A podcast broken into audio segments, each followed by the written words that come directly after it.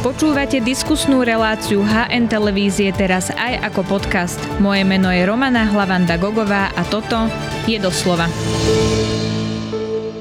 Zajtra je posledný deň na odovzdanie kandidatúry na prezidenta. Prieskumy ukazujú, kto sa môže nakoniec dostať do druhého kola. Vyrovnávajú sa sily, to sa opýtam riaditeľa agentúry Focus Martina Slosiarika. Vítajte v relácii Doslova. Ďakujem za pozvanie, dobrý deň. Pán Slosiarik, tak je jasné, že do toho druhého kola sa dostane Peter Pellegrini a Ivan Korčok? Uh, ak by sme vylúčili naozaj, že nejaké extraordinárne, niečo, niečo, čo by sa mohlo stať, čo by vlastne až fyzicky znemožnilo prítomnosť mm-hmm. z nich aj v druhom kole, tak dnes si myslím, že naozaj tie karty sú roz, rozdelené alebo rozdané tak, že Peter Pellegrini a Ivan Korčok sú favoritmi prezidentských volieb. Keď sa pozrieme na tie čísla, tak prvé kolo by vlastne ovládol Peter Pellegrini, ktorý by mal väčší zisk ako Ivan Korčok, tridsaťosem celá jedna v porovnaní s Ivanom Korčokom tridsaťpäť celá šesť percent. Napriek tomu, ale vy ste robili aj iné prieskumy, kedy ešte úplne nebolo jasné, či Peter Pellegrini ale bude kandidovať, kto sa vlastne prihlási do toho prvého kola práve preto, že ešte neodovzdali kandidátne listiny a napríklad Peter Pellegrini dlho váhal oficiálnym oznámením mm. kandidatúry, tak môžeme porovnávať tie prieskumy, ktoré ste robili predtým a ten, ktorý vlastne vyšiel teraz pre televíziu Markíza? Mm. Uh, ja len uh, na úvod poviem, že ten rozdiel dnes je vlastne už na úrovni, takzvaný ten rozdiel teda je na úrovni štatistickej chyby, mm. rovnako to v podstate potvrdzovali aj kolegovia z iných agentúr minimálne, uh, ako keď si pamätám aj Ipsos vydávali vlastne svoje prieskumy, kde ten rozdiel taktiež nebol naozaj výrazný a skôr ho naozaj môžeme dnes považovať za, za v prvom kole vyrovnaný súbor, uh-huh. súboj. A pokiaľ ide o meranie v prvom kole, tie dáta sa nedajú porovnávať, porovnávať to, to z toho dôvodu, že tam vlastne do toho zoznamu tých kandidátov boli zaraďovaní aj, aj, aj nejaké iné, iné mená, o ktorých sa možno predpokladalo, očakávalo. Mám na mysli napríklad pána Mistríka, ktorý dlhodobo vlastne bol zaraďovaný napríklad v tých zoznamoch a, a, a jasné, že ako keby odčerpával čiastočne práve vlastne hlasy, predpokladám pánovi Korčokovi, alebo videl som prieskumy, kde dokonca bol zaradený vlastne Robert Fico a v takomto prípade úplne samozrejme mm. uh, limitoval možnosti jednoducho uh, rastu preferencií uh, Petra Pellegriniho primárne. To, čo my môžeme porovnávať, sú práve vlastne tie otázky, ktoré sa týkajú druhého kola, kde tí respondenti sa mohli už jasne vyjadriť vlastne k tej konkrétnej dvojci. To sa dá porovnávať. Mm-hmm. Ja sa na to pýtam aj kvôli tomu, či sa vlastne títo dvaja kandidáti k sebe približujú. Či sa stierajú tie rozdiely mm-hmm. medzi nimi. Čiže nevieme to povedať úplne, že v prvom kole, lebo takto aspoň u nás my to nemáme takýmto spôsobom uh, na merané, ale myslím si, že áno, nemám na to dáta, ale myslím si, že aj v tom prvom sa približujú. Je to dané aj tým, že aj Ivan Korčok v podstate vedie nejakú kampaň, lebo čo bola nevýhoda Ivana Korčoka? Bola v tom, že nebol takým známym kandidátom. Peter Pellegrini jednoducho je predsa len, alebo bol v tej výkonnej funkcii dlhodobo, bol premiérom krajiny, teraz je predsedom parlamentu, je viditeľný, dokonca v dôvere naozaj má výrazne nadpriemerné sympatie na tie slovenské pomery. Ivan Korčok, aj keď sme merali povedzme nejakú poznateľnosť, tak vždy tam bolo vidieť, že ešte stále existuje nejaká, nejaká časť ľudí, ktorá vlastne ani toto meno uh, nepoznala. Uh, čiže, uh, ale pokiaľ ide o druhé kolo, áno, pamätám si na prieskom v podstate zo začiatku decembra, kde ten pomer bol šesťdesiat ku štyridsať, dnes je ten pomer približne päťdesiatpäť na štyridsaťpäť alebo päťdesiatštyri na štyridsaťšesť, to znamená ten, ako keby sa priblížili, priblížili vlastne títo dvaja, dvaja kandidáti k sebe. A to je práve vlastne čaro toho druhého kola, kde máte dvoch kandidátov a keď ten rozdiel vlastne, keď urobíte len päť percent, tak vlastne je to z hľadiska toho celkového, je to vlastne desať percent, áno, desať percent rozdiel. Čiže dnes naozaj by som povedal, že tie, to druhé kolo je, je ešte otvorené. Uh-huh, uh-huh. No, keď sa pozrieme na tie jednotlivé čísla a na to vlastne, čo nám hovoria, tak uh, môžeme povedať, že Petrovi Pellegrinimu uh, prijali viac ľudia v čase, keď ešte oficiálne neoznamoval kandidatúru, ako je tomu teraz? Uh, to je dobrá otázka. Lebo teraz sa ho dívajú kritickejším okom, keď už oficiálne chce kandidovať, tak to myslím. Do istej miery áno, i keď samozrejme Peter Pellegrini má silnú pozíciu, predovšetkým v rámci vlastného elektorátu, relatívne dobrú pozíciu má aj v rámci elektorátu Smeru. Na druhej strane treba povedať, že uh, Štefan Harabín je ten kandidát, ktorý práve vlastne dokáže načrieť aj do elektorátu Smeru, to znamená pre čas voličov Smeru je viac priateľný Štefan Harabín ako povedzme Peter Pellegrini. Podľa tých našich dát je to niečo menej ako pätina, hej, tých voličov, aktuálnych voličov Smeru, ktorá dnes hovorí, že by preferovala Štefana Harabína v tom prvom kole. Čo mimochodom zase nie je úplne málo, lebo elektorát Smeru je dnes najsilnejší, je relatívne veľký. No a potom samozrejme, ale to, to sú potom tie otázky, ktoré sa primárne týkajú by som povedal, toho druhého kola a mobilizácie vlastne voličov tých neúspešných kandidátov, ktorí predpokladáme, že môžu mať práve bližšie povedzme k Petrovi Pellegrini. Mm-hmm, lebo politici často hovoria, že v tom prvom kole sa ako keby viac volí srdcom, poviem to takto, a že v druhom viac s tým rozumom, práve preto, že tam sa už volí len medzi dvomi kandidátmi. Tak je to skutočne tak, alebo voliči môžu do istej miery kalkulovať aj v tom prvom kole a podporiť niekoho, aby bol silným súperom voči niekomu, koho určite za prezidenta nechcú. V prípade toho Štefana Harabina je to napríklad zaujímavé. O, jasné. V tom prvom kole myslím si, že neviem, či srdcom, ale minimálne možnosť hľadiska uh, väčšej miery, to je tej najväčšej priateľnosti toho kandidáta. Čiže možno ten volič tam nez, nezvažuje práve tie alternatívy, že takto, že to najmenšie zlo, možno, mm-hmm. keď to tak poviem, nie je až tak výrazne zvaženou alternatívou. Skôr tam môže byť vlastne to, že a tak toto je naozaj kandidát, ktorý nejakým spôsobom najviac konvenuje mojim hodnotám, tomu, ako ja vidím, povedzme, politiku, alebo ako ja chcem vidieť toho prezidenta.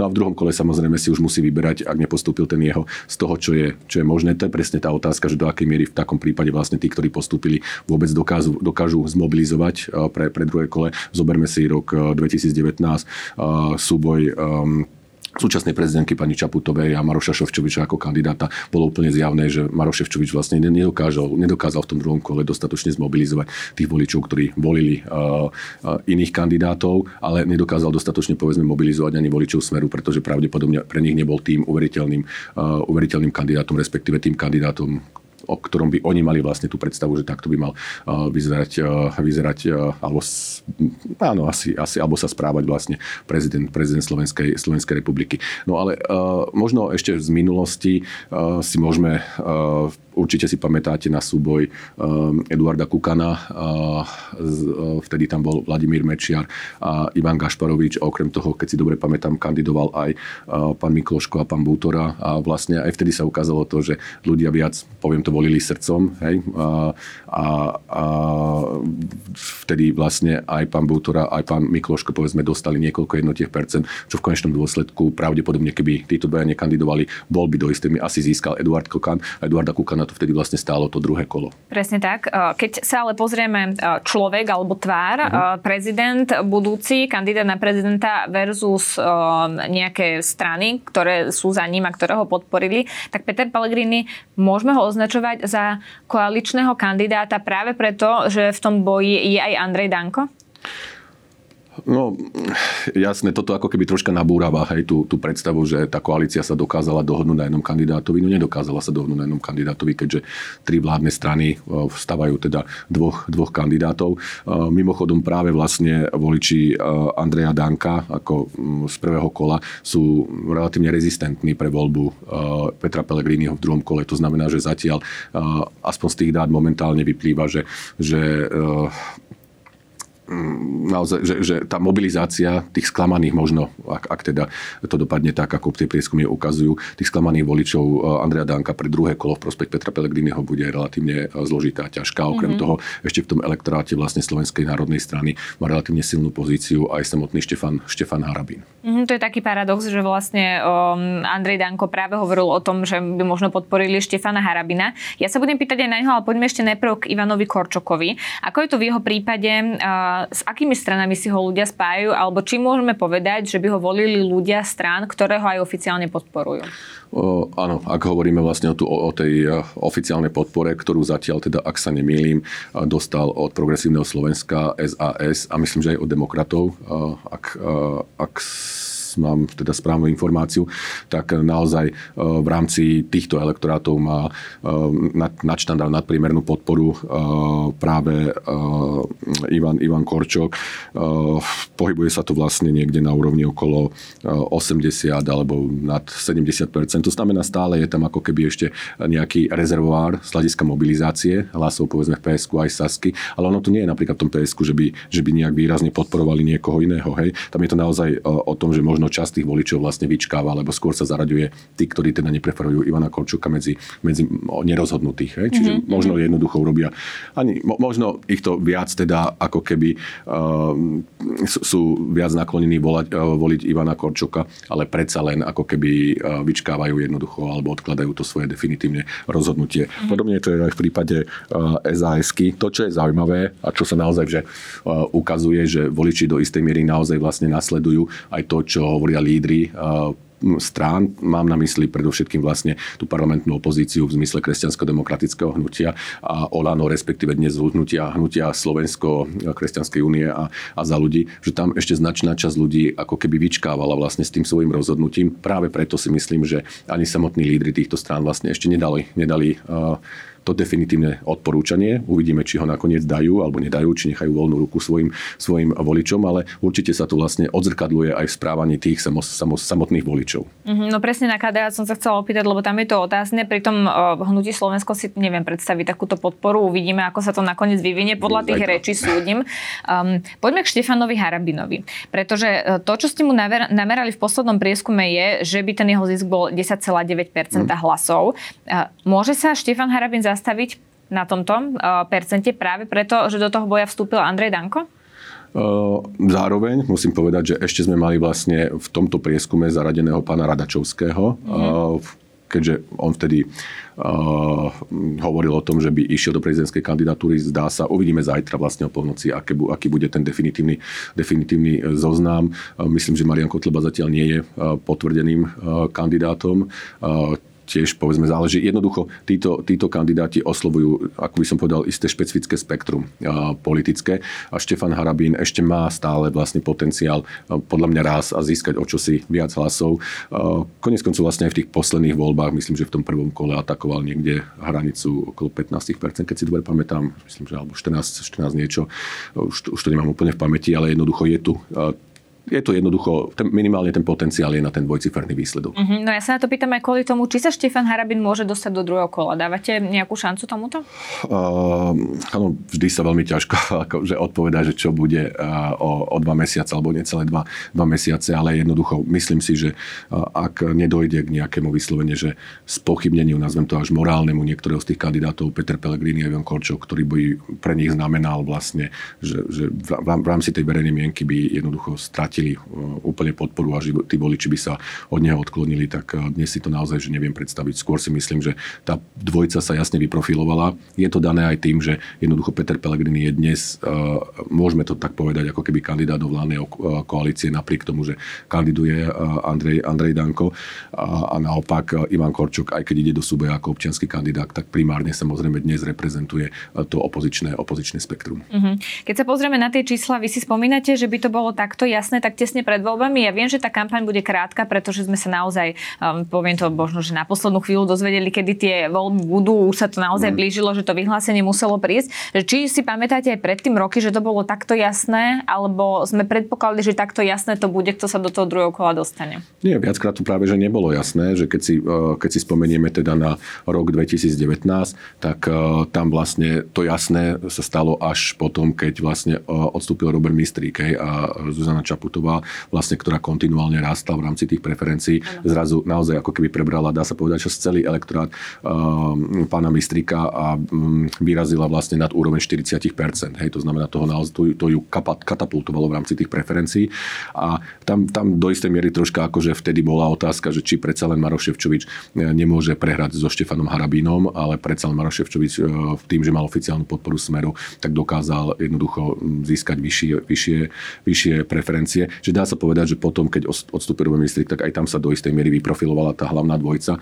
Keď si spomeniem na rok dvetisíc štrnásť, to bolo zaujímavé, lebo uh, tam kandidoval Robert Fico, uh, pán, pán Kiska. Uh, tí prieskumy vlastne ako keby uh, možno neúplne dlhodobo, lebo tiež tam došlo postupne až v tom roku predtým vlastne k tomu, že ten Andrej Kiska sa stával známejším a že teda získaval tie preferencie, ale už smerom ako keby k tým samotným voľbám to bola dvojica, ktorá aspoň podľa tých prieskumov bola najpreferovanejšia, ale podľa môjho názoru to, čo sa tam stalo, keď si dobre spomínate, bolo, že Radoslav Procházka mal veľmi dobrý záber kampane. On dokázal vlastne podľa mňa v tých televíznych diskusiách naozaj že presvedčiť výraznú časť tých nerozhodnutých, ktorí sa nakoniec nepriklonili až tak Andrejovi Kiskovi, ale k Radoslavovi Procházkovi, a Radoslav Procházka tam zaostal o pár jednotiek percent hlasov vlastne a nepostúpil do druhého kola. Mal ale viac ako dvadsať percent, zatiaľ čo v tých prieskumoch vlastne predvolebných, ktoré boli vlastne naozaj ešte pred tými debatami, mal niekde okolo desať až, až, až dvanásť percent. Čiže, ale to, to boli naozaj, že, že relatívne silnejší kandidáti. Bol tam vtedy aj Milan Kňažko ešte, ktorý tiež na seba dokázal vlastne naviazať relatívne podstatnú alebo zaujímavú, zaujímavú čas, čas podpory, čiže tam sa to viac ako keby, keby rozkladalo. Uvidíme, ja som zvedavý na to, že uh, myslím, že dnes máme len šesť oficiálnych kandidátov zatiaľ, keď sa nemýlim, uh, tak som zvedavý, že koľko ich nakoniec pribudne, lebo uh, väčšinou ich býva, býva, keď si pamätám, viac, alebo minimálne mám, mám ne, nemám to teraz počítané, priznám sa, ale mám pocit, že ich býva, uh, býva, býva viac, tak uh, či to nebude jednoducho rok alebo prezidentské voľby, kedy naozaj budeme mať relatívne nižší počet kandidátov ako v minulosti. No, to potom veľmi zaujímavé aj s tým, kto sa nakoniec do toho druhého kola dostane. To, čo ste mi ale povedali, mne z toho vyplýva, že bude veľmi záležať aj na kampani. Práve preto, že teda tu máme dvoch kandidátov, ktorí sa budú medzi sebou vymedzovať, vedia, že oni sú tými súpermi navzájom, tak to budú hrať práve na toho súpera. A tak opačne. Vidíme už teraz, že tá kampaň bude veľmi drsná, nazvem to takýmto slovom, práve preto, čo sme videli napríklad v prípade Zoroslava Kollára, ktorý teraz najnovšie o Ivanovi Korčokovi tvrdí, že spolupracoval s ŠtB, on teda kontroluje tým, že mal previerku prísne tajné aj previerku na to, takže to vlastne nie je možné, že tam nesedia ani tie údaje. Mm. A treba povedať, že Zoroslav Kollár bol teda aj trestne stíhaný, priznal sa k úplatku, ktorý mal dať teda pánovi Pčolinskému, to len teda to pozadie Zoroslava Kollára, ale ukazuje to, že tu bude naozaj veľmi výrazná antikampaň voči tým kandidátom. No, skôr, skôr presne ako hovoríte, že môže to byť vlastne tá, tá antikampaň. Ne, neočakávanie ani zo strany Petra Pellegriniho, ani Ivana Korčoka, že ako keby pôjdu z ich strany také tie osobné útoky. Hej? Mm-hmm. Že myslím, že obaja sú v tomto relatívne, nazvem to, že um, páni, ktoré, jeden má diplomatické skúsenosti, druhý má samozrejme premiérske skúsenosti, dlhodobo jednoducho pôsobia nejakým spôsobom v politike. Takže ja si myslím, že tú úroveň samotnej komunikácie a kampane sa budú snažiť naozaj udržať v nejakých takých rozumných medziach, ale to, čo teda očakávam, že sa naozaj budú objavovať takéto informácie, ktoré sa budú snažiť spochybniť jedného alebo, alebo druhého kandidáta, ale predsa len viac očakávam takýchto informácií na, na Ivana Korčoka, že skôr jednoducho budeme svedkami uh, asi pravdepodobne aj dezinformácií, ktoré sa budú uh, týkať uh, Ivana Korčoka. Prečo práve Ivana Korčoka? Očakávate, oh. že toho bude viac? Mám, mám aj na základe súča- toho, čo doteraz, doteraz vidíme. Hej, nevidím, nevidím zatiaľ uh, nejak uh, výraznejšiu uh, snahu uh, tej strany Ivana Korčoka vlastne ako keby uh, používať tento spôsob kampane. Mhm. Takže očakávate, že to bude skôr na, na túto stranu. Teraz taká možno sociologická otázka, lebo už sme videli nejaké náznaky deepfake videí alebo nepravda hoaxov už v prípade parlamentných volieb. Bude sa to zintenzívňovať, stupňovať a ľudia budú náchylnejší tomu veriť, alebo práve naopak nebudú, pretože sa to bude objavovať, tak už budú si dávať pozor na to, že či budú niečomu veriť alebo niečomu veriť nebudú. Pardon. No, to je práve ten problém ako deepfake, deepfake videí, že oni sú veľmi reálne. A vy častokrát vlastne ani nemáte možnosť, alebo nie ste schopní vlastne odlíšiť, že, že naozaj vlastne ide o vymyslené, vymyslené video. A to je ten vlastne ako problém, že v tom prvom kroku, keď to, keď to vidíte. No áno, je, je to o tom vašom nastavení, hej, že v podstate, že či k tomu idete tak, že, že aha, tak veríte tomu, alebo tomu neveríte. Či máte jednoducho automaticky tú, tú nejakú bariéru, že aha, tak toto prichádza, ja neviem, na toho alebo na oného kandidáta a, a nemyslím si, že takýmto spôsobom uh, on koná, alebo takýmto spôsobom sa správa, čiže automaticky to niekde, niekde odhodím, ale minimálne to môže byť vlastne dôležité pre takú tú časť voličov, ktorí možno váhajú, možno sú pre nich priateľní vlastne obaja kandidáti, lebo kľudne si viem predstaviť, voliť a konec koncov moderoval som aj nejaké diskusné skupiny s potenciálnymi voličmi, kde vlastne aj Ivan Korčok, aj Peter Pellegrini mali relatívne dobrú pozíciu obaja. Hej, boli vlastne oceňovaní práve za svoje politické skúsenosti, za svoje vystupovanie. Veď to je práve to, že tí voliči najčastejšie s, s tým prezidentom si spájajú predovšetkým tú reprezentáciu. To je vlastne zaujímavé smerom na vonok. Hej? To znamená